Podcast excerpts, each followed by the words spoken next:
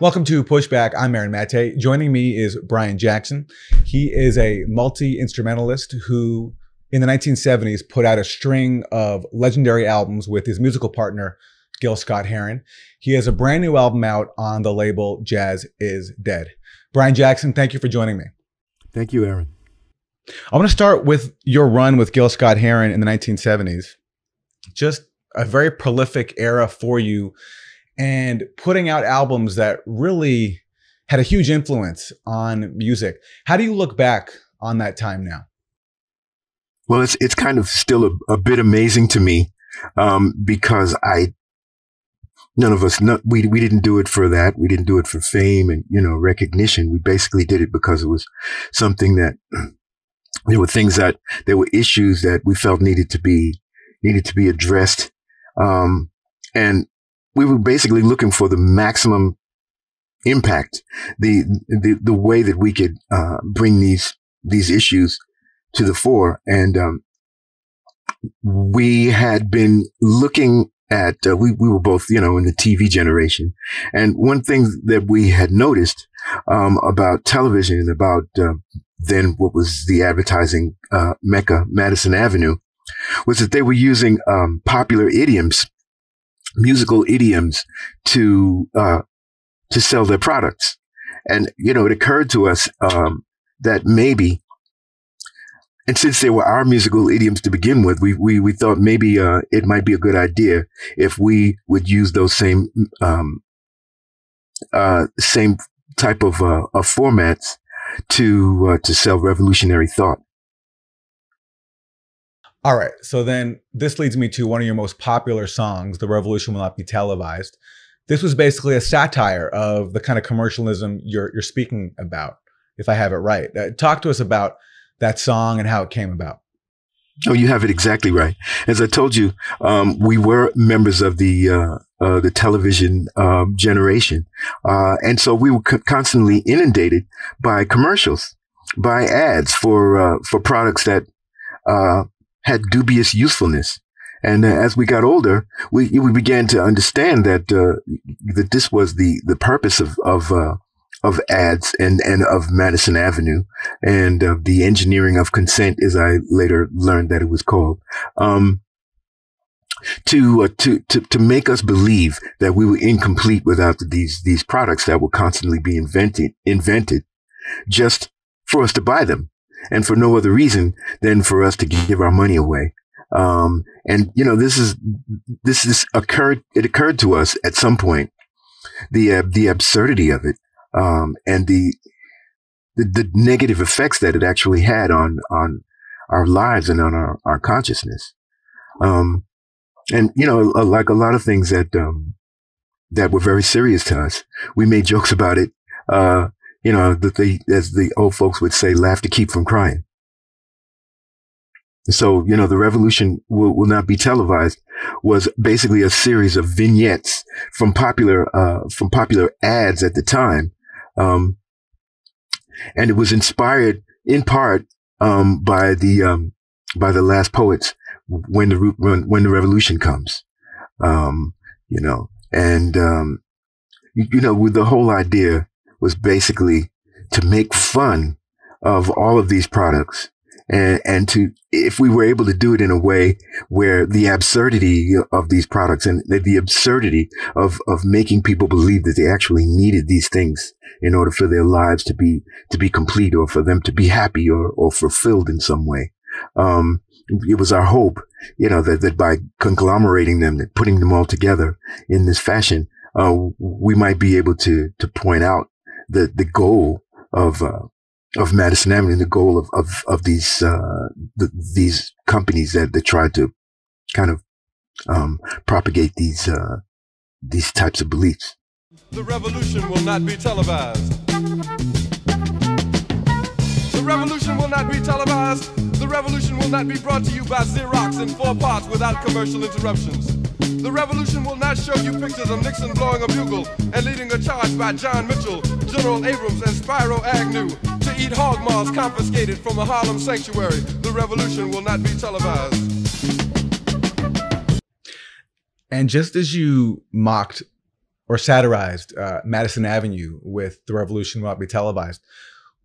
With your other uh, music, is it fair to say that you were also challenging the engineering of consent when it comes to politics? You know, engineering consent for uh, war, for policies of the government uh, that were to the detriment of the people?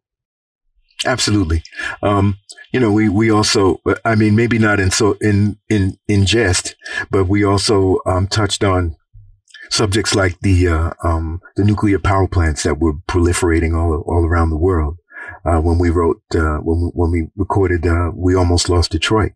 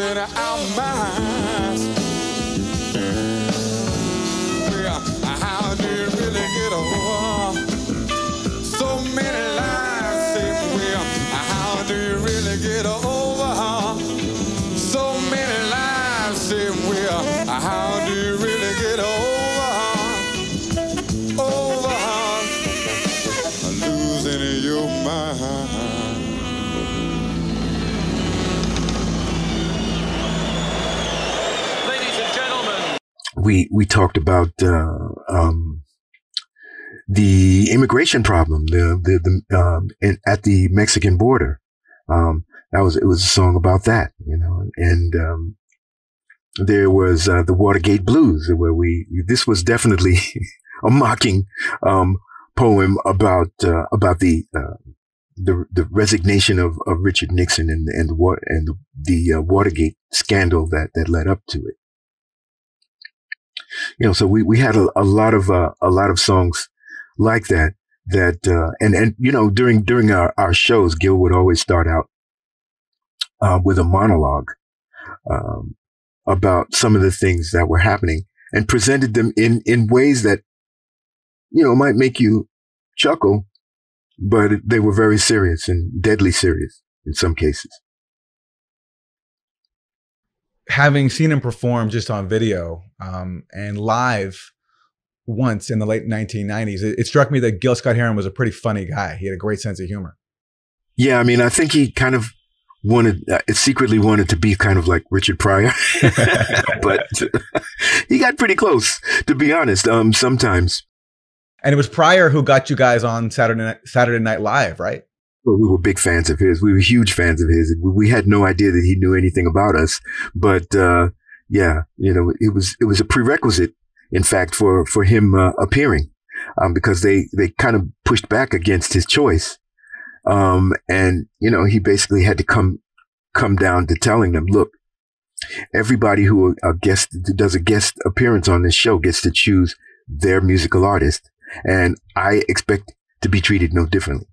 And, uh, you know, with that, they understood that if he wasn't allowed to choose his musical artist, that he wouldn't, he wouldn't do it. His latest album, Gil Scott Heron. Here he is, ladies and gentlemen, Mr. Gil Scott Heron.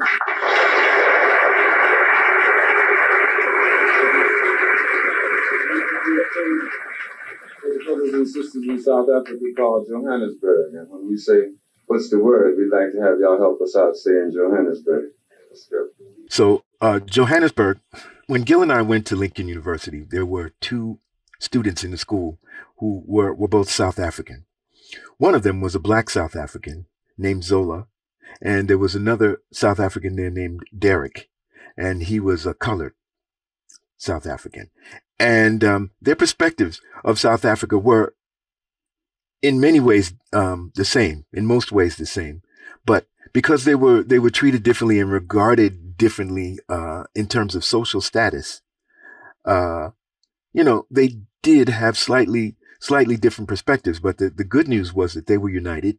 Um, they uh, they both felt that that things needed to be changed. Neither one of them were, were comfortable enough to think that things should uh, should remain the same.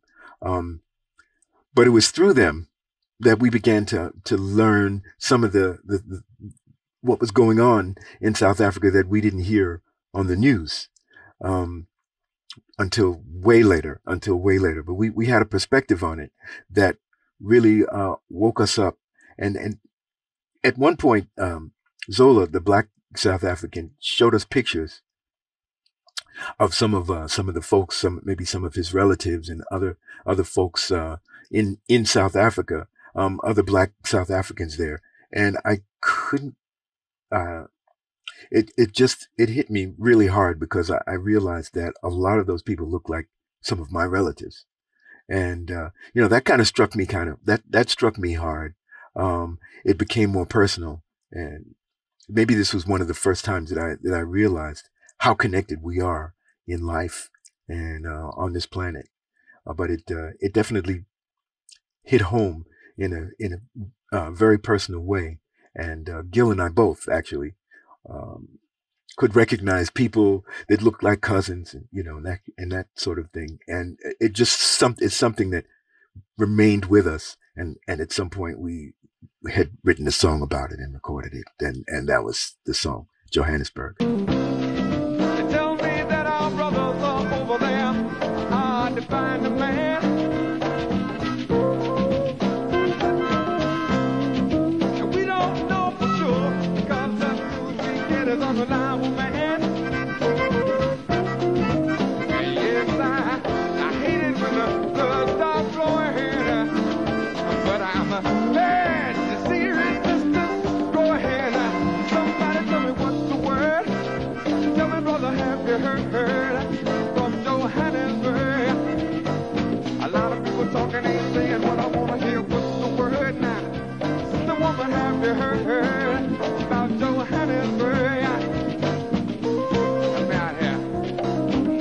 A funny story about that was um, in 1998, when Gil and I had reunited for, for a brief tour, uh, we were invited to South Africa and to play in Johannesburg. And so, you know, I'm thinking this is a great moment. You know, this is the moment that we're all going to reunite. This was uh, after um, apartheid and uh, and um, Nelson Mandela had been um, had been elected president, and um, you know we thought this would be a triumphant moment for us to sing this song, and uh, we did sing it. And when there's a part in the song that says, "What's the word?" and the response, it's call and response, and the, and the the response is Johannesburg. So when we get to that um, to that section, you know, Gil says, "What's the word?" and I'm thinking, you know, I'm, I'm like I'm almost tears are almost welling up in my eyes, you know, thinking about this resounding um, response that's going to come. And I, yeah, I could barely, I could barely see out in the audience, but what I, what I could see was just like a lot of confusion. People were like, well, what is the word? And um, a few people said, you know, had the right response, but most of the people in the audience were just kind of looking at each other like, well, what are we supposed to say? You know, he didn't tell us. And um, I, after the show, I spoke to uh, one of the one of the people who was in, involved in it, and uh, I said, "What what happened? Um, you know, did you guys not like that song, or you know, what what happened? I mean, it seemed like it it fell flat at that point." And uh, you you know, he said, "Well, the thing is, you, the thing you have to realize is that when this song came out, it was banned here. So unless you were really like one of those people who was willing to put your life on the line, you know, like to to, to get this kind of music, um, you wouldn't have heard it." Amazing. Amazing. Um, going back to Pieces of a Man in 1971, that album came out the same year as What's Going On by Marvin Gaye, another very socially conscious album. But if I understand it right, you actually recorded that before What's Going On came out. So was that was so I'm just curious about how you know how that set off your your journey to to recording music and and to raising consciousness and did you feel a part of a of a culture of, of increased consciousness in music back then? Oh yeah, I mean, you know, was, it was already starting to happen. Um, Stevie Wonder had already put out "Where I'm Coming From." Um, you know, where, where he where he definitely uh, voiced some some anti uh, some anti Vietnam War sentiments. Um, uh, you know, the Last Poets had had already done their album. Uh, Amiri Baraka had already done an album. Uh, there was a, there were a lot of things that were that were going on in the in the seventies. I mean, you know, um, the the Panthers were were strong. Um, you know the the uh, the the the um, Angela Davis and and uh, and George Jackson and, and so many things that had already uh, transpired, and uh, you know it was something that um, we we felt a part of uh, just by being who we were and, and being where we were, that being in New York City, um, and going to um, a black university, you know, all of those things kind of came together and and uh, and definitely, I believe, shaped the what we would have, what we ultimately wanted to do and wanted to um, to be about as as writers. And you mentioned attending Lincoln University with Gil Scott Heron. Can you talk about meeting him and how your musical partnership was formed there? Oh well, it uh, it it came about as a result of um, both of us spending a lot of time in the um, in the music rooms. They used to have um, little practice rooms uh, there with little spinet pianos inside, and this is where um, I would spend a lot of time composing and, and practicing. Um, and apparently Gil was was doing the same thing, although neither one of us knew each other. But one day I was playing, and I got a someone knocked on the door, and it turned out to be um, a gentleman by the name of Victor Brown. He was a senior, and um, he said, "Hey, I'm doing a talent show here at Lincoln, and uh, there's this song that I want to do. It's called um, God Bless the Child. Do you know it?" And I said, "Well, yeah, you know, I do know it." And I started to play this the uh, the I kind of picked out the the, the version that, that I thought he was talking about, which was the Billie Holiday version. But in, in fact, he stopped me and he said, But do you know the Blood, Sweat, and Tears version? And I was like overjoyed because that was actually the version that I knew the best. And so I started to play it and he said, this is great. This is really great. Can you do this for me on, on the talent show? And I, yeah, I said, yeah, sure. No problem. And I said, you're just doing one song? He says, "No, I'm I'm doing another song. I'm doing um a, an original by um by this guy, this friend of mine, um, who is in the next room." And I said, "Well, can I hear it? Maybe I could play that one too." You know. He says, "Well, no, he's going to play it, but no, I'll introduce you anyway."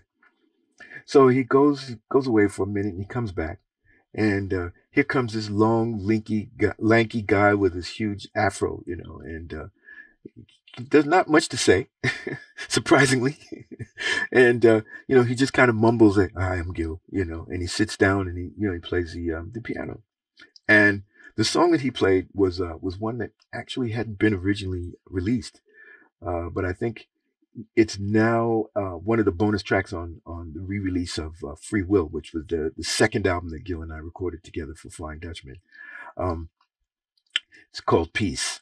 And what impressed me more than anything was um, the depth of the uh, of the lyrics.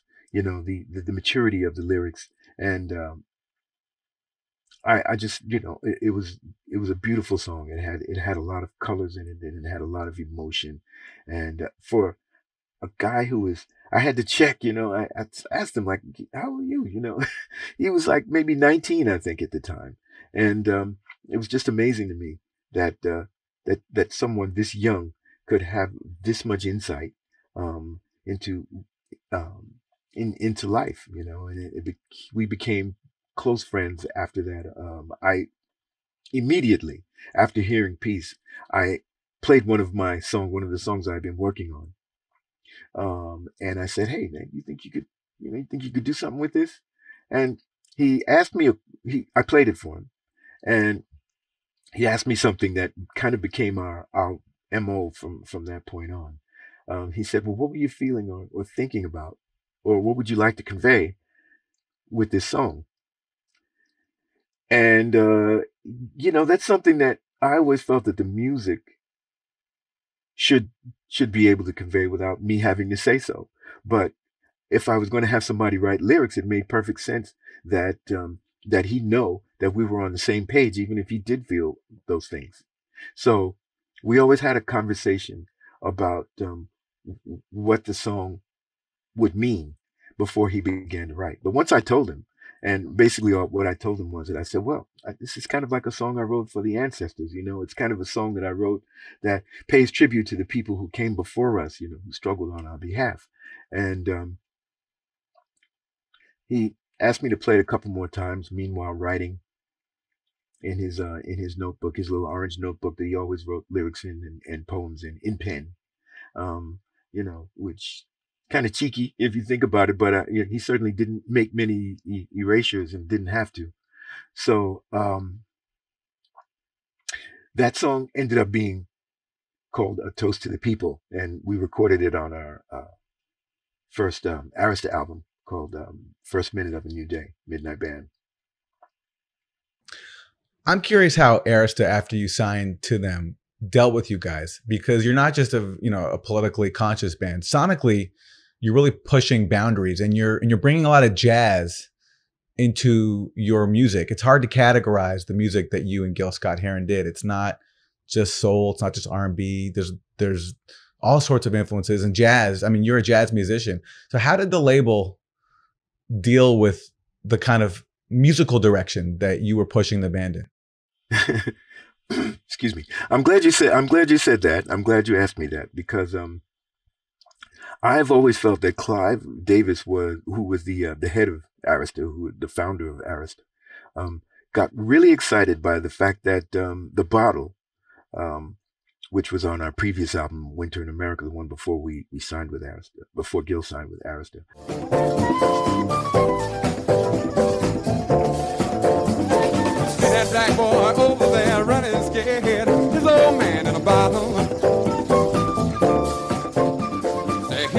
Done quit his 95. He drink full time. Now he's hanging in a bottle. You see that black boy over there running scared. His old man got a problem. And it's a bad one cause he done putting off damn near everything. His old woman wears a ring for bottle.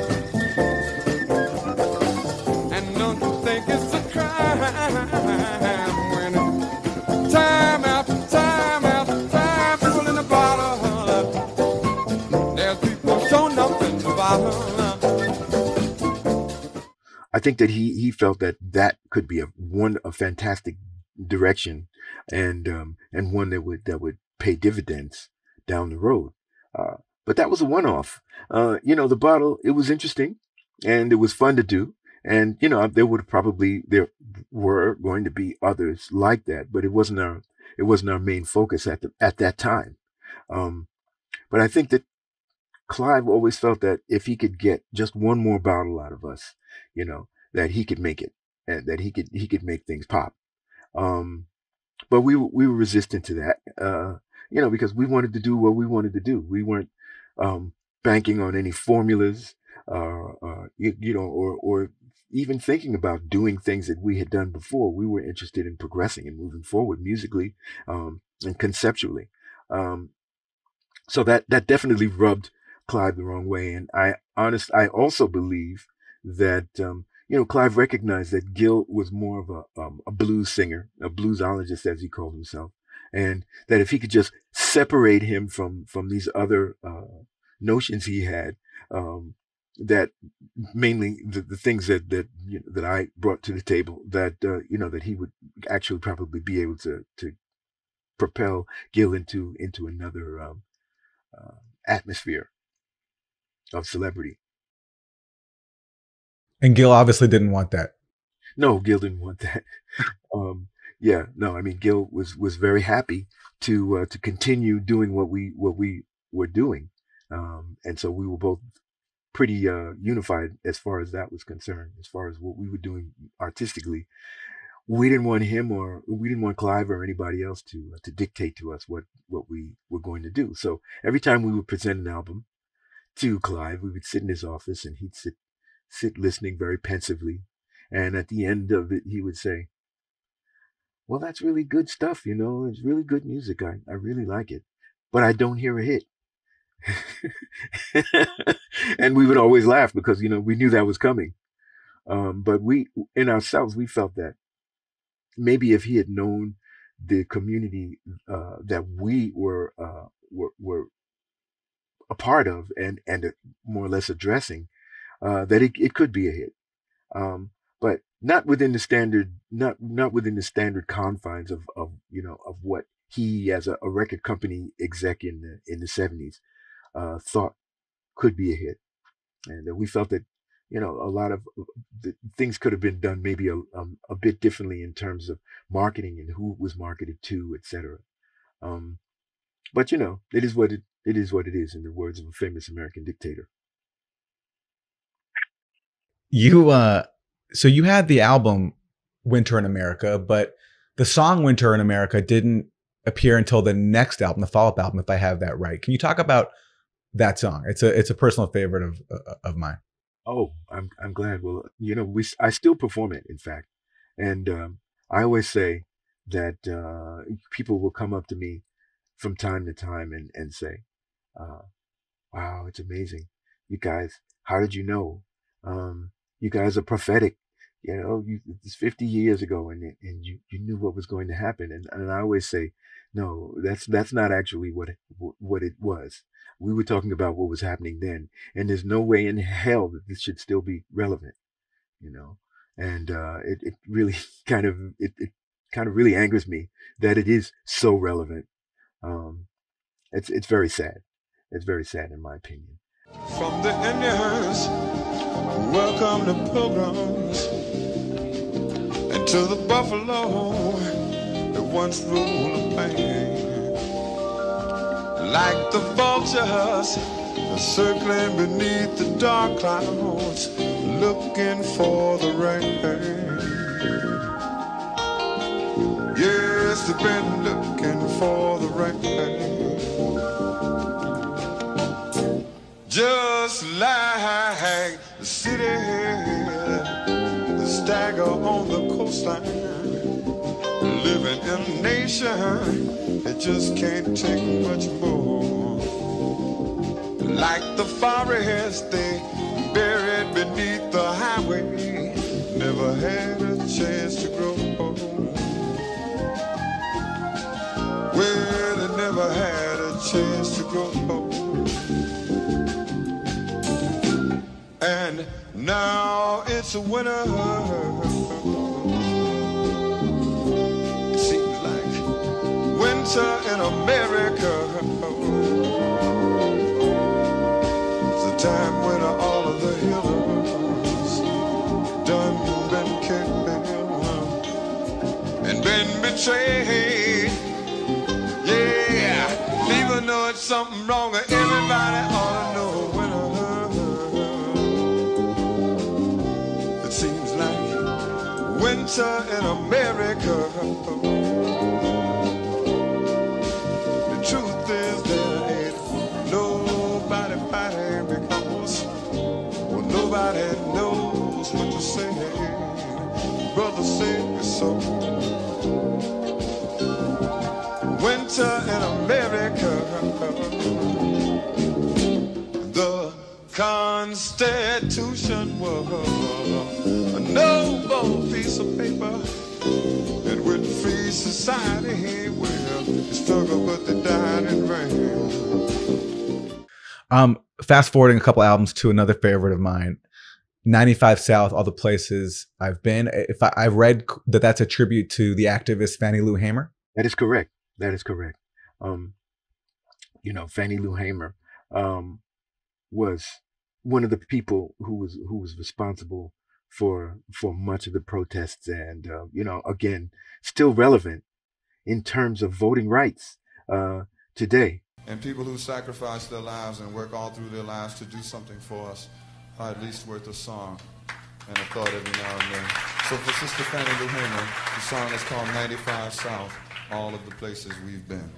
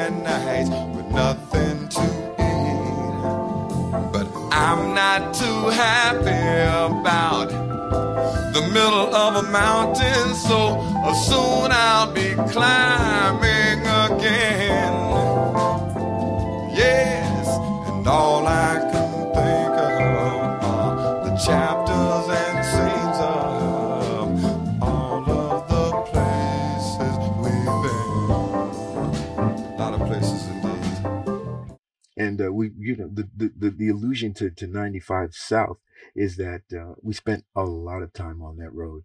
It's a road that goes um, all the way from, I think, the from the the from below even the border the borders of Florida all the way up to um, to New England, and uh, it's something that we, you know, it was it, a lot of our experiences were based along that road. Let's put it that way. Uh, from from New York to um, to Pencil to Pennsylvania, Lincoln University in Philly, um, to to Baltimore, where where we spent some time. Uh, Gil Gil uh, picked up his uh, his master's degree there. Um, to Washington D.C.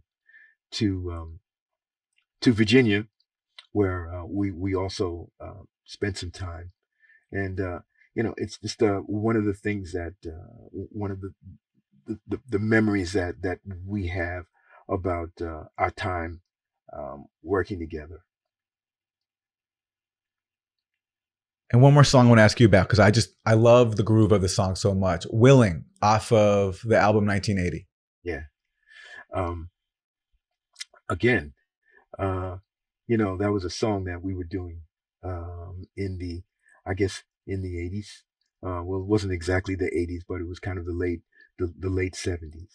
And, um, you know, just like anyone who uh, listens to music, we were affected by some of the things that were that were going on. And um, you know, I, I was a big fan. Actually, I was a huge fan of Nile Rodgers and some of the some of the grooves that he had laid down with um with Chic. And it just occurred to me that I, I had wanted to try something like that, and um, that that song kind of lent itself to to that kind of treatment. Um, and so I, I experimented musically with it, but of course, um, the message was um, was all was still the same, um, or the content um, was still uh, relevant, and and uh, it, it it wasn't. In in other words, what I'm trying to say is that uh, the music was um, was was what it was because we, our goal was to to attract people to to make people listen to more more deeply to the lyrics. Um, and so we we incorporated as many different elements as we felt comfortable with um, to to kind of draw people in to listen to the music. And and willing uh, was a song that I felt demanded you know a bit of attention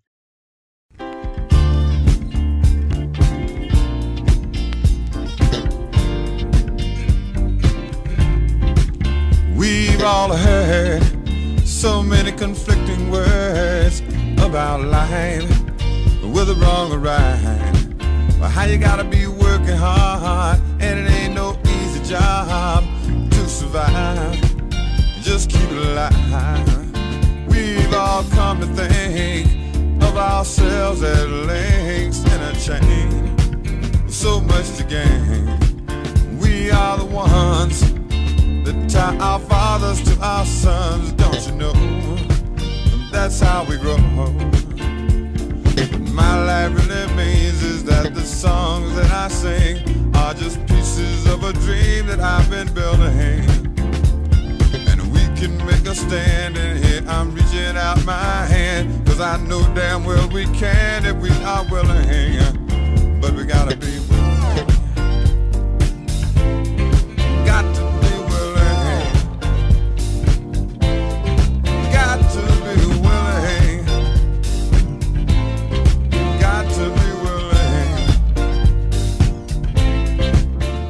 The whole concept of it is that um, you can be you can be for a lot of things.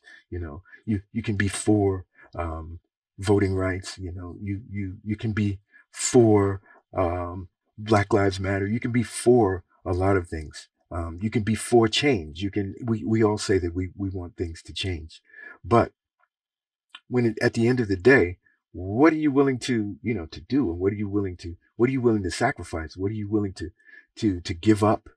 you know, and the, like I the operative word there is willing. And that's basically what the song says that we can make a stand. You know, I'm, I'm reaching out to you. I'm reaching out my hand. Um, but, and you know that we can if you are willing, but you have to be willing. And, you know, that's, that's really the key. I mean, we all talk, but where's the, you know, where's the commitment that goes, that goes along with that? I uh, I play that song to motivate myself, whether it's politically or, or just personally, and it's it's really I can just it's really effective for me. Um, so thank you for thank you for making that song on top of your entire catalog. Um, so 1980 is your last album with Gil Scott Heron.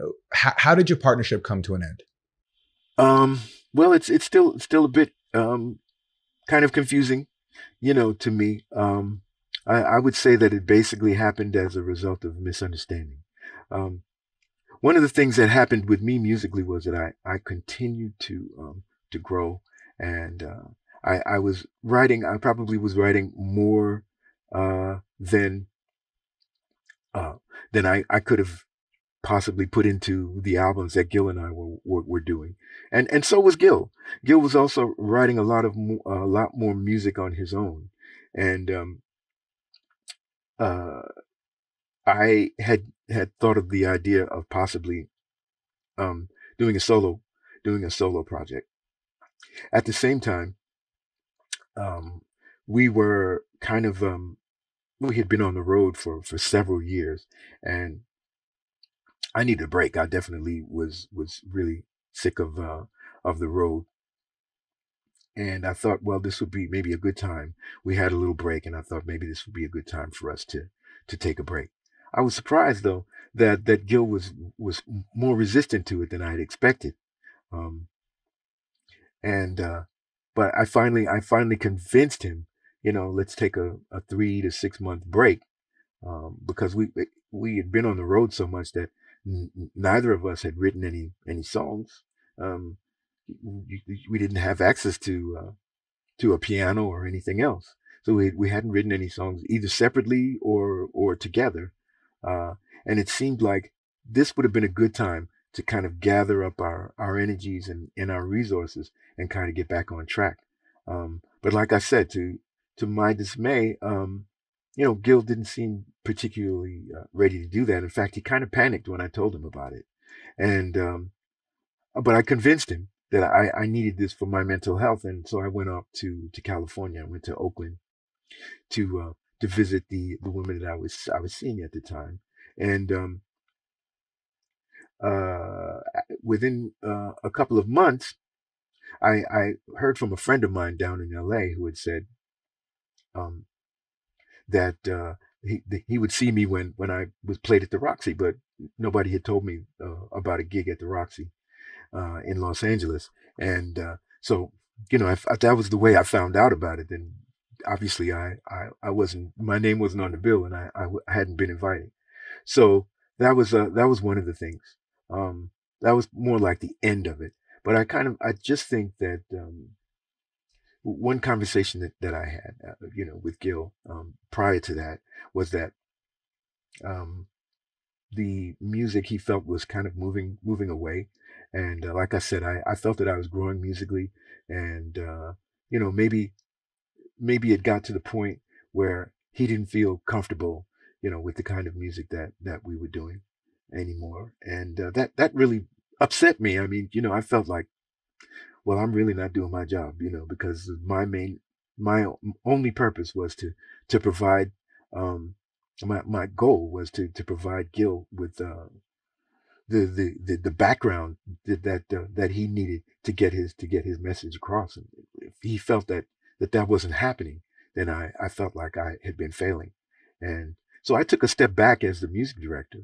And um again he he also misinterpreted that and uh, you know just one thing kind of led to the other and i think there were a couple of other people whispering in his ear um, you know saying that uh, you know i'm taking i'm taking the wrong path i'm going you know going the wrong way with him and you know that i'm cost, costing him money or whatever it is you know that uh, you know people at the record company were telling him and and what have you uh, so yeah, it kind of it kind of broke up. I think under those under those circumstances, and uh, yeah, it was, it was sad, you know. And I'm I'm sure in retrospect now, I'm sure that drugs probably had um, a part to do with that also. So it, it's well known that in the last decades of his life, Gil Scott Heron had a really serious uh, addiction problem. I'm wondering, going back to early songs early in your run together, uh, "The Bottle," which we talked about, "Home is Where the Hatred Is." Those are songs about addiction was Gil writing at that point then from from personal experience? No, not at all. Not as far as I know. Um, you know, we hung out all the time. So no, I mean, did he have any experience with heroin? No. Did he have any experience with angel dust? Well, we we tried it a couple of times, and you know, that's that's why we wrote that song because it was uh, kind of a warning. If we got out, we got out more or less unscathed, but we had a lot of friends who who didn't, and uh, and including one of them a suicide. Um, you know, and so we we knew this this was bad stuff, and and we weren't we weren't really trying to have that, you know. And then the bottle, a song about um a song about addiction to alcohol. Uh, well, we had seen that firsthand in our lives, and you know, all around us. I mean, you know, alcohol is a is a, a serious disease, and it, it affects a lot of people in this in this country and in the world. Um, so yeah, you know, but um, none of those things that actually hit home personally um, at that time. And this is why I said before, Gil was able to to bring a, a, kind of a maturity and a kind of experience to to some of the songs that he wrote without actually having had those experiences, without having actually lived those lives. And so, when did it become clear to you that he was dealing with uh, with serious uh, addiction issues? Well, I don't think it really ever occurred to me until, you know, a couple of friends of mine told me, you know, I saw Gil on the uh, on the A train in uh, in New York. Um, and he looked pretty bad. He looked like he was on drugs. He looked like he was on heroin. He looked, you know, he was disheveled and, you know, uh, looking confused and, and this. And I still, I still didn't believe it because to me that was all just hearsay.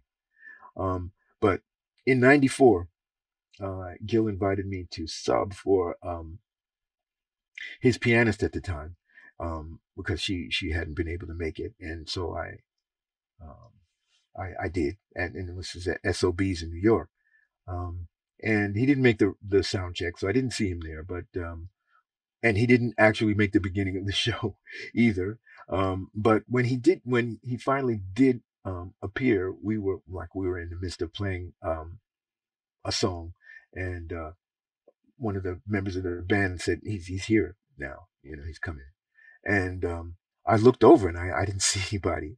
You know, and uh, then he stepped up on the stage, and I, was I when I finally saw him, I was I was in shock. I mean, he's a guy who's three years older than me, and he looked like my grandfather, and it was just I yeah to this day, yeah, I I remember the the feeling that my heart just kind of sank into my into my stomach um, because at that particular moment I realized that that all of the things that, that people had told me, well, most of the things that people had told me were true. When's the last time you spoke?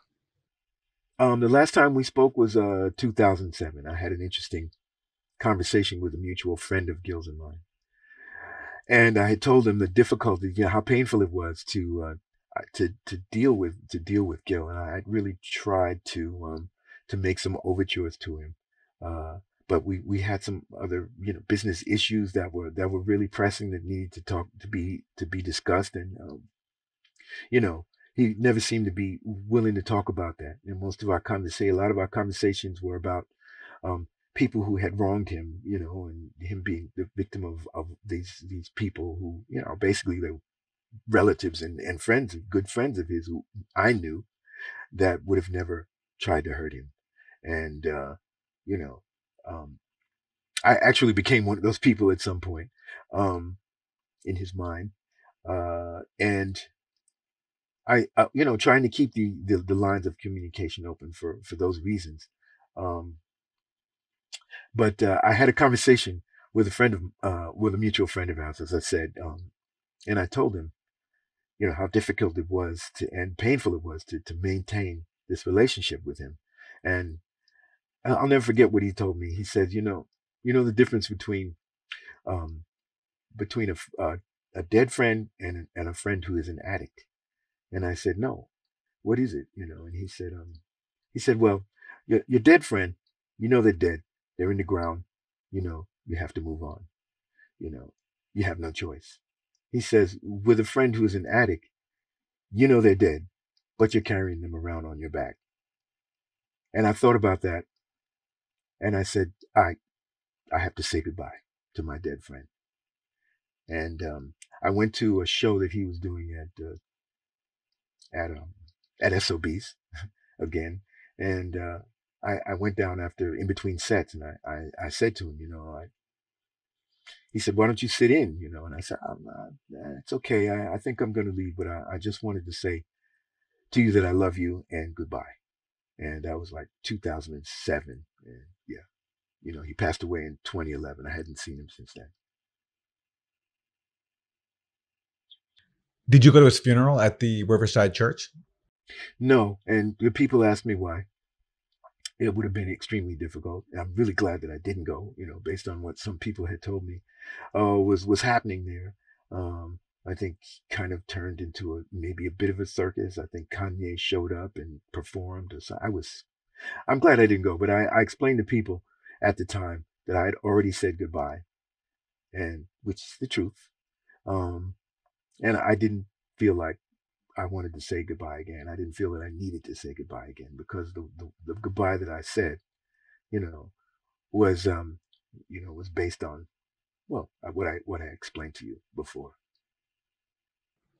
I was there, and I can confirm that Kanye West uh, performed, and he he performed a song that samples you guys, one of many uh, samples of your work what has that been like for you being so influential for for the generation that came after you the after your run with gil scott heron the the hip-hop generation? Oh it's it's amazing. Um it's humbling. Um it's exciting. Um and uh you, you know ultimately um I, I think that uh, you know you, you never know the impact that you that you will have on anyone, um, and the fact that that the, the work that we have done has impacted multiple generations um, it's just something it's it's unfathomable you know you can't even conceive that you're going to affect the person sitting next to you um, but for this for this music to to still to still have a life and to, and to still um, mean something to people um, eh, i mean there's really no way to get to get my head around it you know but i am thankful And so your new album out on Jazz is Dead, you did that in collaboration with Adrian Younge and Ali, Ali Shaheed Muhammad.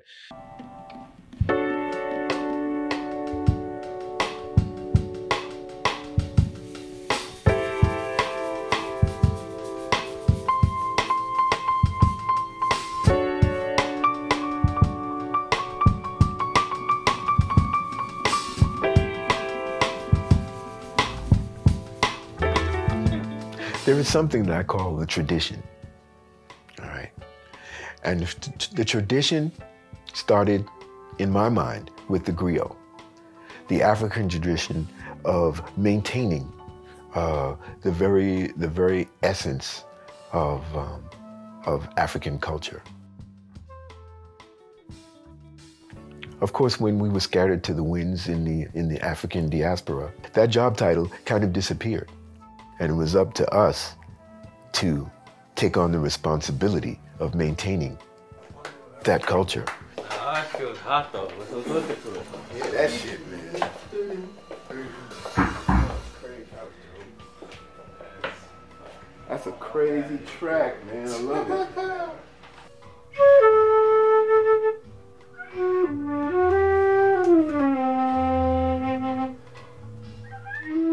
This is the this is the, the role that Gil and I saw ourselves in. And in such, we were able to identify others who we could see were on that were on that same path.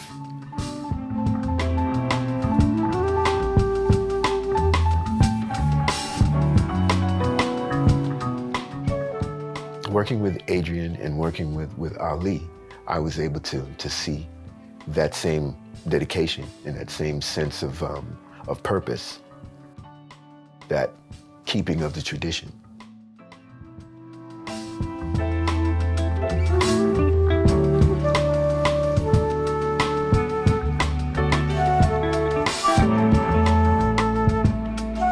This, I believe, is your first al- album as a as a band leader in 20 years, um, and you play a lot of different instruments on this. Uh, talk to us about how how this album came about and and how how you created it.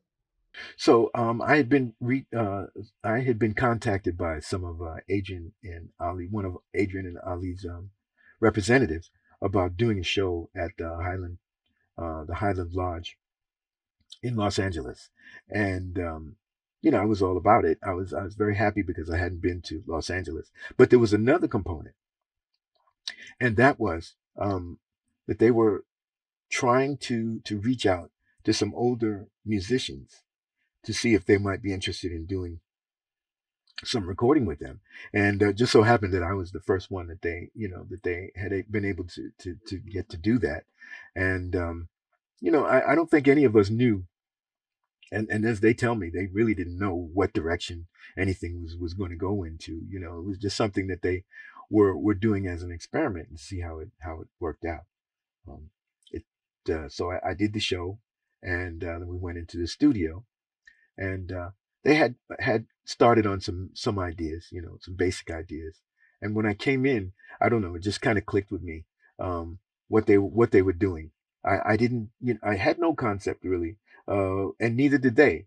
And this is the this is the thing that I think was was really the um, the pivotal uh, the pivotal point for for all of us that we just allowed the music to tell us um, what it wanted to do, and we listened, we served it.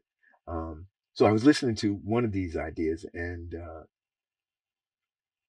I, I saw in the in the distance, I saw um, a case that looked very familiar to me. It was an alto flute, and uh, I said, "Hey man, can I can I can I play this?" And you know, he said, Adrian said, "Of course." You know, so I I put the thing together, and I started doing a couple of little motifs and, and lines on uh, on it, and within five minutes, we just both we just all looked at each other and said, "Hey, "Let's just hey, is the mic set up? Let's go." And uh, pretty much it was like that, you know. Uh, whatever was was being done, it was it was completely natural. Um, there was no, I mean, reaching for the the Minimoog. I ended up playing Minimoog on on the uh, on the album. I ended up playing Fender Rhodes on the album. I ended up playing alto flute and C flute on the album and uh, probably would have done a lot more. But uh, you know, it was just um, it was fantastic. Adrian's studio is uh, is state of the art. It's uh, it's really a beautiful place to work, and uh, you know, it just the three of us kind of didn't even really have to talk. I mean, we actually didn't really talk that much. Um, we talked a lot after, but um, while we were recording, it was just kind of it just flowed very very easily i was i was really shocked and i think we all were, were su- pleasantly surprised at how smoothly it, it went Since you mentioned it, can I ask you what the Fender Rhodes has meant to your sound, to your repertoire o- over these many decades of uh, being a musician? Well, you know, I've, I've come to actually be associated with uh, with the Fender Rhodes, which is something I'm very happy about because um, I love the Fender Rhodes. Um, I um, there are so many things that I can that I that I I feel would not have been the same um, if there w- were not a Fender Rhodes. Songs like um, "Peace Go With You, Brother," songs like "The Bottle." Off near everything. His old woman's wedding ring for a bottle. Goes. Don't you think it's a crime? How time after time. all of the albums on the uh, on the current on the current uh, the current album J, uh, JID 008. I mean, you know, there are so many songs where the, the Fender Rhodes adds an element that absolutely no other instrument could, and uh, for this reason, I mean, it expresses something that's deep in inside of of, of my soul and something that's inside of my spirit that uh, you know we we have a connection. We have a connection, and and it works. So yeah, I'm I'm very happy for that instrument. And you have a side project that you've done, which is a podcast named after your first album with Gil Scott Heron, Pieces of a Man. It's a series of conversations between you and a death row prisoner named Keith LaMar. How did that come about, and, and what are you trying to do with that podcast? During the um the during the um the the virus and and uh, the uh, confinement, uh, my wife was um just stopped browsing articles about you know what the confinement means to different people and, and how they were able to to survive it and she ran across a, an article in mother jones um, by by keith um, which i thought was incredibly generous for um, a man who had been in solitary confinement at that time for 27 years now 28 um, for for him to be able to for him to want to share uh his his uh ideas and you know the, the things that the ways that he's come up with to deal with uh confinement with people who had only been in confinement for like a few months you know i thought that was incredibly generous and uh it, he's a great writer also.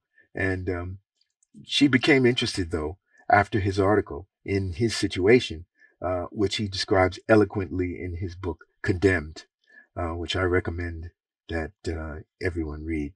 Um and once once she read it you know she was uh she read it in about 24 hours and she she handed the book to me and said you have to read this now you know and I, I put it off for a little while i must admit i put it off for a couple of weeks but when i got into it it was the same i i spent the next 24 hours reading the book and and when i finished i put it down and i said we have to do something now i'm not anywhere near um a an influencer on on Instagram or anything of the of the sort. But I do have a few people, you know, who follow me, and I, I like to think that many of the people that I connect with um, on social media are people who have some of the some, same concerns as I do. And I thought if I were able to to uh, expand uh, the consciousness um, about Keith and, and about his situation, um, that I thought maybe I would, you know, maybe some people would, would become interested, and maybe even people with a higher profile um, might also uh, take interest. Um, briefly, uh, Keith, as a as a teenager, um, a poor teenager in Cleveland, Ohio, um, took to selling drugs as a way to to survive, and um, he uh, began getting threats from from other from other people who were involved in the drug in the drug in dealing uh, in in Cleveland to the point that he felt that he probably would need some protection. He bought himself a gun, and uh, not too long after that, he was ambushed uh, by by two people, um, and uh, one of one of whom had a gun and, and shot him twice in his leg, and, and Keith was able to fire off a couple of shots at this at this person as well. Um, in the hospital, both take both at the hospital. Keith survived, but the the other person um, died. He was 19, and um, he was uh, sentenced to, uh, you know, to I think it was 18 minimum 18 years or, or something like that uh, in prison, which he actually had no problem with. You know, he he knew that he had uh, killed this person, and he was prepared to pay. You know, he didn't he didn't try to cop a, a plea deal or anything like that. You know, he said, "I killed this person." He believed in the justice system. You know, and um, he did his time. But uh, after two years, uh, the the the place that he was in, which was called Lucasville State Prison, uh, there was a riot. There was a well-known riot that, that occurred there, uh, and it was based on uh, the refusal of some of the inmates to to take a uh, to some type of um, um uh, an, an, injection, some type of a, a, vaccine or something. I'm not exactly sure. I, I, don't remember, but they were opposed to it because of some of the ingredients which in during in their religion they were not allowed to uh, to take, um, and they were going to be forced to take it and uh, and an uprising occurred, kind of based around around that. And um, Keith was out in the yard when it all happened, and uh, seeing that uh, you know everything was getting trashed, uh, he ran back into to uh, to save his his belongings, his personal property, because you know he during that time, you know there were going to be people going into cells and and you know stealing people's things and and destroying them as well. Um, so he ran back in and uh, long story short, because he was in, he was considered among the suspects uh, of people who were uh, who had killed, as it turns out, eleven people. Um, one of whom was a one uh, a guard, a prison guard. Um, and there were quite a, uh, I would say between, f- I think it was about five uh, inmates who were charged with these murders. Uh, Keith being one of them. Um, and all of them, except for Keith, copped a plea deal. In exchange for uh, for preferential treatment, uh, several of them will move to to other lower security prisons, um, uh, reduced reduced time, um, you know, th- this this kind of thing. And Keith was the only one who said, "Look, I didn't do it. Um, there's there's no way I'm going to confess to you know, because when you when you cop a plea deal, you have to say you did it, and uh, you know he was not willing to say that he did it because he didn't, and uh, not really understanding at uh, 22 or, um, or 23 how the justice system works. He was penalized for that what, because he was had he was going to have to be taken to trial.